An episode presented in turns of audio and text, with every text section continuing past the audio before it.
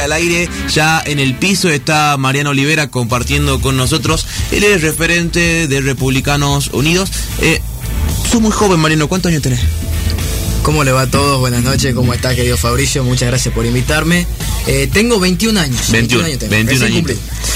Acá, Republicanos Unidos, más allá de ser una, una organización incipiente, porque está comenzando, están arrancando, eh, se, se- está alineada a la, la versión nacional de Republicanos Unidos. Que, ¿Quiénes son los referentes? Yamil Santoro, eh, Ricardo López Murphy y, y toda la, la orga la orga liberal de Buenos Aires. Exactamente, exactamente. Yo no diría que tenemos este- solamente estos referentes. En general, Bien. Ricardo es la persona que está afiliada y que ahora está poniendo la cara por Republicanos Unidos, al igual que Yamil Santoro, que es un abogado muy prestigioso en Buenos Aires, tiene fundaciones, se encargó de fundar el partido Mejorar también en Buenos Aires, eh, Agustín Echevarne, Miguel Bogiano, una gran cantidad de economistas también en Buenos Aires que tienen esta función de dar la cara por espacios nuevos, liberales, republicanos, que tienen la necesidad de dar la palabra a la ciudadanía que tanto tiempo ha sido dejada de lado. A esa ciudadanía que sufre ese 50% de inflación anual, esa ciudadanía que constantemente sufre la inseguridad, que constantemente sufre la, la corrupción de la clase política. Entonces, bueno, Republicanos Unidos viene a representar a esa gente que todos los días reclama un poquito más de representación política. Ahora me pregunto, ¿cómo surge todo esto?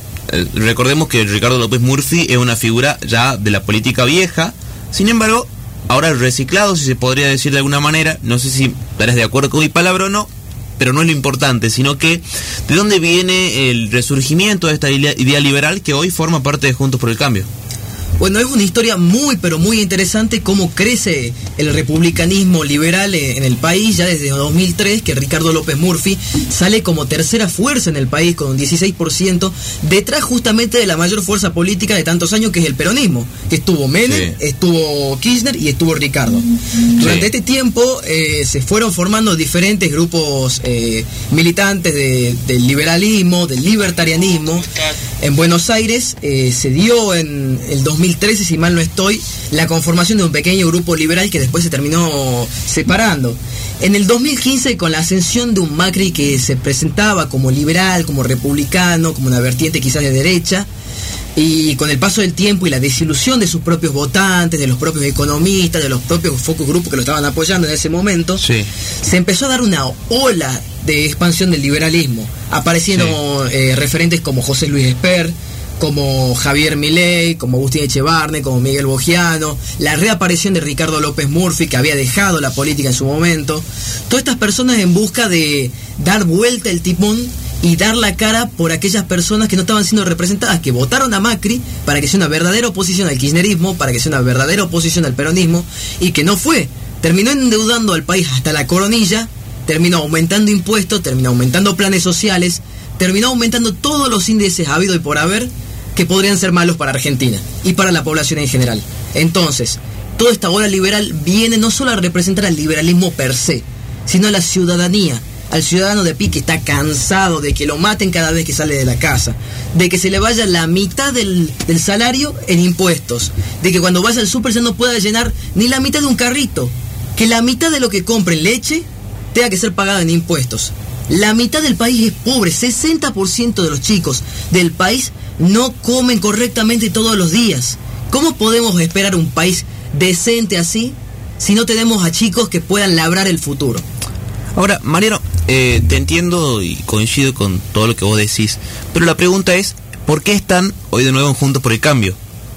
Que es una fuerza que, o sea, me describiste lo que hizo, o por lo menos la raíz de Juntos por el Cambio.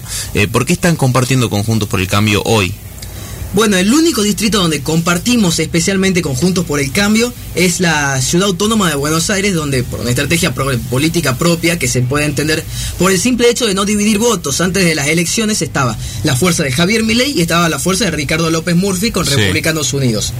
Uno no sabía cuál era el piso liberal que teníamos en ese momento o el piso republicano liberal que podíamos llegar a tener y no se sabía si es que se presentaban las dos listas por afuera íbamos a llegar a entrar con representantes liberales. Bien. Entonces, ¿qué decide la Fuerza de Republicanos Unidos en Buenos Aires? Unirse a, a Juntos por el Cambio en una interna. Donde esa interna gana María Eugenia Vidal con el 33% y en segundo lugar Ricardo López Murphy con el 11,5%. En un tercer lugar eh, Marcelo Rubinstein que salió creo con un 3 o un 3,5%. Entonces, claramente fue una estrategia electoral. Yo creo que claramente después del 14 de noviembre, todas las fuerzas liberales de todo el país vamos a terminar confluyendo y vamos a armar un gran bloque liberal en diputados para dar la cara como verdadera oposición, para aquellos que hoy se la dan de opositores y le siguen votando las leyes al kirchnerismo, al peronismo, que se sigue burlando en la cara de la gente, con el vacunatorio PIB, con las reuniones en Olivos. Es un chiste el que tiene la oposición con esta gente. Hoy, eh, Mariano, en Republicanos Unidos se habla mucho de el acercamiento hacia eh, Mauricio Macri. Incluso salió en, titulares de diarios, Macri, eh, perdón, eh, Milei y Esper cerca de los halcones del PRO, los halcones para la gente desprevenida que todo esté escuchando, hablando por Patricia Bullrich, Mauricio Macri, el ala más dura de la ideología de Juntos por el Cambio, si se podría decir de derecha, algunos coinciden, algunos no. ¿Qué opinas vos de este acercamiento y qué opinas vos del rol que representará el liberalismo, ya que me permitía hablarlo como una generalidad y no de Republicanos Unidos? Eh, en el 2023? Bueno, este es un claro panorama de lo que significa no hacer política y ser un ciudadano de a pie.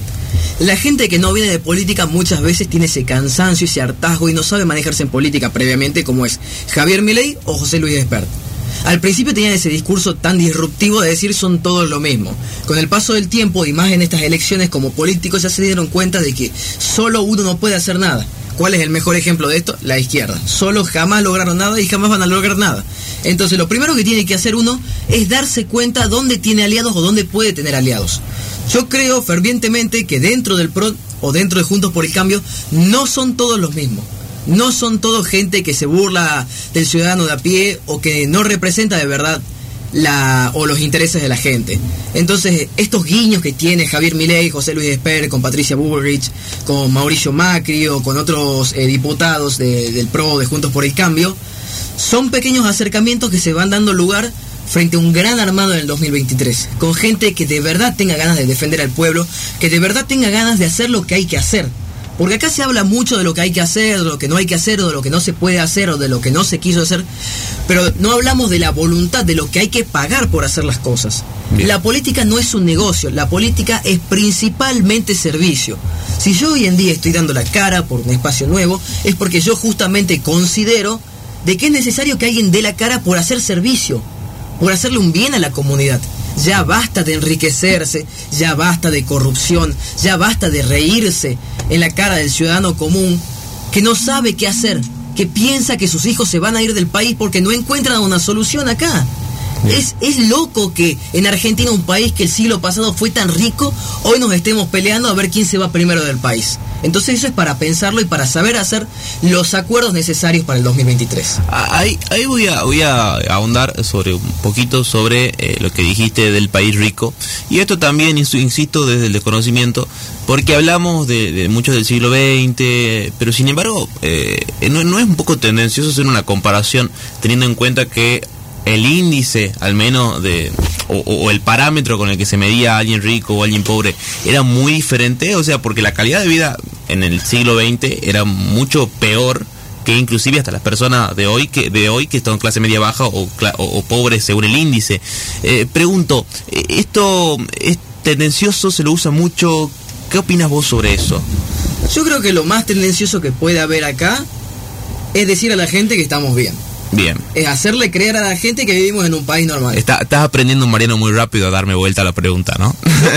no, es que realmente es para saber, es para darse cuenta de que si fuéramos un país normal, de que si los índices nos mintieran así tan fácil como dicen, si los dieran vuelta tan fácil como los quieren hacer ver, entonces claramente los chicos no se pelearían por irse del país no tendríamos una inflación del 50% y nuestros vecinos tendrían 3%, 2%. Ahora el caso de Estados Unidos que se dedicó a imprimir a saco tiene 8% a lo sumo y nosotros tenemos un 50% desde cuándo? Desde hace 4, 5 años, 6 años y nuestra inflación en el periodo de Kirchner que supuestamente fue el mejor periodo que tenemos no bajó del 30%. Entonces quizás las estadísticas las pueden dibujar, las pueden hacer querer ver como ellos quieran, pero la realidad no le mienten a nadie. El que salgas de tu casa y te peguen un tiro por robarte una cartera que tenga 200 pesos no es una mentira. Que los alimentos no alcancen no es una mentira. Que tengamos un 60% de chicos pobres y que no se alimentan, no es mentira, es realidad. Entonces quizá los datos, las formas de medición han cambiado, pero la realidad no cambia. Eh, Mariano, eh, tengo dos consultas respecto de lo que te, estaba escuchando atentamente. La primera cortita, ¿coincidís con mi ley cuando él habla de una casta política y diferenciándose de esa casta política? Bueno, hay un tema filosófico ahí. Yo no quiero ahondar en temas filosóficos por una cuestión de no confundir a la gente. Yo creo que hay dos Argentinas. La Argentina del ciudadano común, que vive todos los días saliendo a laburar, y la Argentina de aquellos que viven de la política desde hace tantos años, que tienen privilegio, que se juntan en los olivos cuando pueden.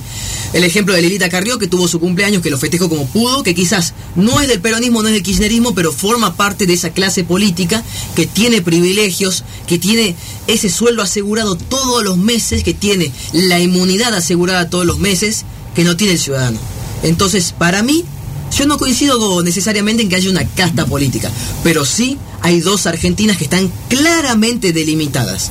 La del que vive de arriba y la del que se rompe la espalda laburando para darle a sus hijos un futuro. Y ahora te hago otra consulta cambiando por ahí un poco el tema.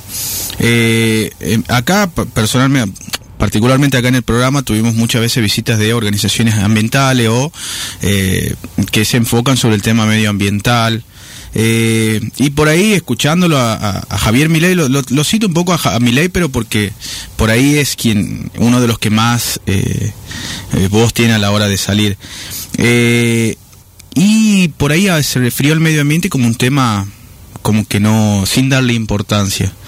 ¿Cuál es la opinión de ustedes, de, los jóvenes, del de, liberalismo, si me permito también citarlo como generalidad, respecto del tema del medio ambiente? Bueno, Javier es una persona extremadamente formada en, economía, en sistemas económicos y quizás eh, hay otras cosas que por ahí se le escapan o que no les da tanta importancia porque la realidad es que en un país con 60% de chicos pobres que nos estemos preocupando por el cambio climático, de verdad eh, es como desviar, desviar la aguja, desviar el norte que debemos tener. Yo personalmente no niego que existe un cambio climático, porque de verdad existe. La contaminación influye, la deforestación influye, entonces no hay que negarlo y no, no quiero decir tampoco que no haya que tomar medidas. El Estado, las organizaciones ambientales, los privados solo se van a ir dando cuenta de qué es que lo, que se necesita. Es más, hace poco realicé un escrito describiendo esta situación, de un discurso justamente, ahora voy a ir a representar a la provincia en un debate a nivel nacional eh, de este tema. Lo principal que hay que tener en cuenta es que las potencias y demás países que están industrializados de verdad son los que contaminan de verdad.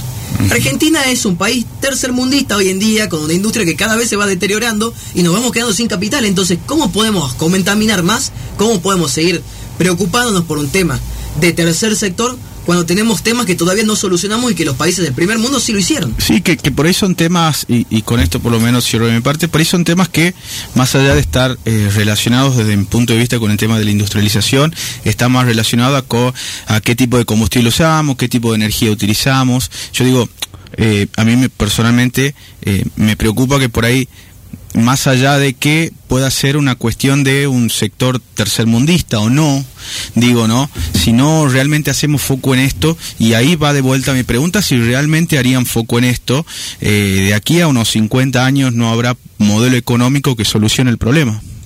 Yo creo claramente de que con el paso del tiempo los países que están industrializados solos se están dando cuenta por el propio empuje que tienen las organizaciones ambientales. Mm. No es que por arte de magia se ha creado este fenómeno del cambio ambiental de un día para el otro y ellos solos han dicho, oh, qué problema. Los propios jóvenes somos los que estamos dando la batalla por estas nuevas problemáticas. Antes, en el siglo XVIII, nos preocupábamos por darles de comer a la gente por ver cómo llegamos a fin de mes, por las enfermedades, por las pandemias de verdad que mataban al 25% de la población de un saque. Eso lo solucionaron los países del primer mundo. Solucionaron la inflación, la pobreza, el desempleo de a poco lo van solucionando. Y eso acá todavía no podemos hacerlo. Entonces primero tenemos que ver cómo vamos a vivir nosotros, cómo queremos vivir nosotros. Si queremos vivir en un país verde, pero que no podamos comer el 90% o queremos vivir en un país que no tenga unas políticas tan seguras con temas ambientales o pero que podamos vivir eh, con un 10% de pobreza, con un 5% de pobreza, como viven en general los países que están tratando de solucionar esto. No digo que no sea un tema importante, porque lo es, y se va a ir solucionando con el paso del tiempo, pero hay prioridades. Muy clarito, Mariano. Y ahora, ¿qué te llevó a vos, eh, cuando, cuando eras chico y seguramente estaba en la secundaria, a decir me voy a involucrar? Y a partir de eso te involucraste, ¿qué te llevó a decidirte o decantarte eh, por determinada ideología, que no sé si diría como ideología, pero sí determinado lineamiento en el pensamiento, porque tranquilamente puede haber un, un, Evil Mariano que sea de izquierda y esté en, en, negativo, digamos. ¿Cuál sería, qué sería lo que te llevó a, a, hacer, a, bueno, a, a pregonar las ideas del liberalismo? Bueno, es muy buena la pregunta porque yo me formo en un liceo militar está formado en los valores de, derecha, que es la patria, la familia, la religión, defender el país. Muy Bussi. Pero sí, no sé, para mí Bussi es una persona corrupta que ahora se está plegando del liberalismo, pero es otro tema. Eh, son valores que con los que yo en su momento me sentí identificado, pero con el paso del tiempo dije, yo puedo sentirme identificado, pero el resto no, y está bien que no se siente identificado con lo que yo pienso. Está bien que yo quizás quiera pensar en la familia, pero a otro no le interese tanto la familia. Que quizás hay otro que le interese la religión, a mí no. Que quizás hay otro que le interese la patria, a mí no. Y así son cuestiones que van de la mano con el proyecto de vida de cada uno. Hay una definición muy valiosa del liberalismo que es el respeto irrestricto por los proyectos de vida del otro. Que cada uno pueda vivir de la manera que se le ocurra, siendo hippie, eh, siendo empresario, siendo laburante, siendo un empresario pyme, siendo un monotributista, pero que siempre y cuando no vulnere mi derecho a vivir y a hacer mi propia vida, yo no tengo por qué atacarlo, yo no tengo por qué insultarlo, no tengo por qué meterme en su vida. Soy una persona sumamente respetuosa, soy una persona abierta al debate constante. Yo me formo en ese seno, participando en escenarios de debate tanto a nivel provincial como nacional. Llegué a tener un premio que se llama Orgullo Tucumano justamente por representar también estos valores. Entonces creo que eso es eh, la bandera principal que yo llevo todos los días al salir de mi casa. El respeto por todas las personas y por todos los discursos, por más que yo no esté de acuerdo. Entonces yo el día de mañana si me tengo que sentar a hablar con radicales, con peronistas, con kirchneristas, con de izquierda, de derecha, voy a hablar con todos porque puede ser que no coincidan en mis valores, pero estamos de acuerdo en que hay que sacar a Argentina adelante. Última pregunta, por cuestiones de tiempo lo podemos continuar en un café, porque creo que hay mucho, mucho para hablar, pero cuando digo mucho, muchos, eh, imagínate que vos, que sos lo más cerca a Javier Milei que tenemos, entonces, entonces como que también otras preguntas que a uno se le ocurre y que tal vez el aire no te da para poder hacerla y poder, eh, no, no ni siquiera debatirla ni discutirla, no, porque no es que tenemos una idea preformada y la vamos a, debatir, sino para aprender y para, o también para escuchar tu opinión. ¿Josefina Uzi es tu compañera ahora? No, jamás eh, fue ni jamás va a ser mi compañera por el pasado que tiene de un abuelo que estuvo en regímenes militares violando derechos humanos constantemente, de un padre que hace más de 20 años que vive de la política y que hoy en día quiere ser antisistema de la nada, solamente por subirse al tren de moda liberal y que ella replica como hija de una clase política con privilegios, que siempre vivió de arriba, que nunca se esforzó, y que hoy en día quiere representar, eh, entre muchas, demasiadas comillas, al ciudadano de a pie, pero que no es cierto y la gente se va a dar cuenta. Es más, o sea, puede entrar a su plataforma digital y se va a dar cuenta de que liberal no tiene nada, tiene proyectos de expropiaciones, tiene proyectos de aumento de impuestos. Esto no lo digo yo, o sea, toda la plataforma de fuerza republicana hoy en día quiere parecer liberal, pero la realidad es que son un grupo de políticos ensañados en querer vivir del laburante y no son nada más para la ciudadanía. Marino, gracias. Eh, ¿Qué es lo más cerca al liberalismo para votar acá en Tucumán? No digo que te inclines por una fuerza. Entiendo también que forman parte de Juntos por el Cambio Republicanos Unidos. Sí, tuvimos un acuerdo, pero no presentamos lista finalmente. No presentaron lista no, no digo que recomiendes una lista, porque no necesariamente con decir esto está más cerca de mi espacio, es decir, voten por esto, no, no. Pero, eh, ¿quién crees que, aunque sea, se acerca un poquito o más a las ideas de Republicanos Unidos en Tucumán? Y es pensar cuál es el que no se, el que se acerca más. Y yo creo que me tendría que pensar de la manera de cuál está más lejos, porque realmente no hay ninguno cerca. Bien. Todos de alguna manera han vivido de la política, todos de alguna manera han vivido de laburante, dicen representar, pero Tucumán cada día está más peligroso, cada día está más caro, cada día está más destruido. Entonces realmente yo no me puedo inclinar por ninguna fuerza eh, hablándole al laburante, hablándole a la gente de a pie, decirle yo creo que este los va a representar mejor, porque la mayoría son gente grande que no tiene ideas nuevas y que vivió de la política siempre. Yo creo que mi mensaje para el laburante de a pie y para la juventud es formarse y votar con el corazón ahora, votar con lo que crean correspondiente, quizás junto por el cambio, quizás Fuerza Republicana, que yo no lo recomendaría tampoco, quizás el peronismo, por una cuestión de, de afinidad que sientan ahora en el corazón, pero realmente ninguno se acerca al liberalismo, ninguno se acerca al republicanismo que yo tengo en cuenta, que yo tengo en valores. Por lo que a la ciudadanía le recomiendo que vote con el corazón. Gracias, Mariano. Queda pendiente un café y otra visita. Cuando sea y cuando quieran, yo estoy disponible para defender las, las ideas de la libertad y del ciudadano de a pie. Muchísimas gracias. Mariano Olivera pasó por el aire que el último apague la luz. A la vuelta estamos con Orejitas Callejeras hablando de un tema muy, muy, muy, muy importante. Y nos vemos con más que el último apague la luz.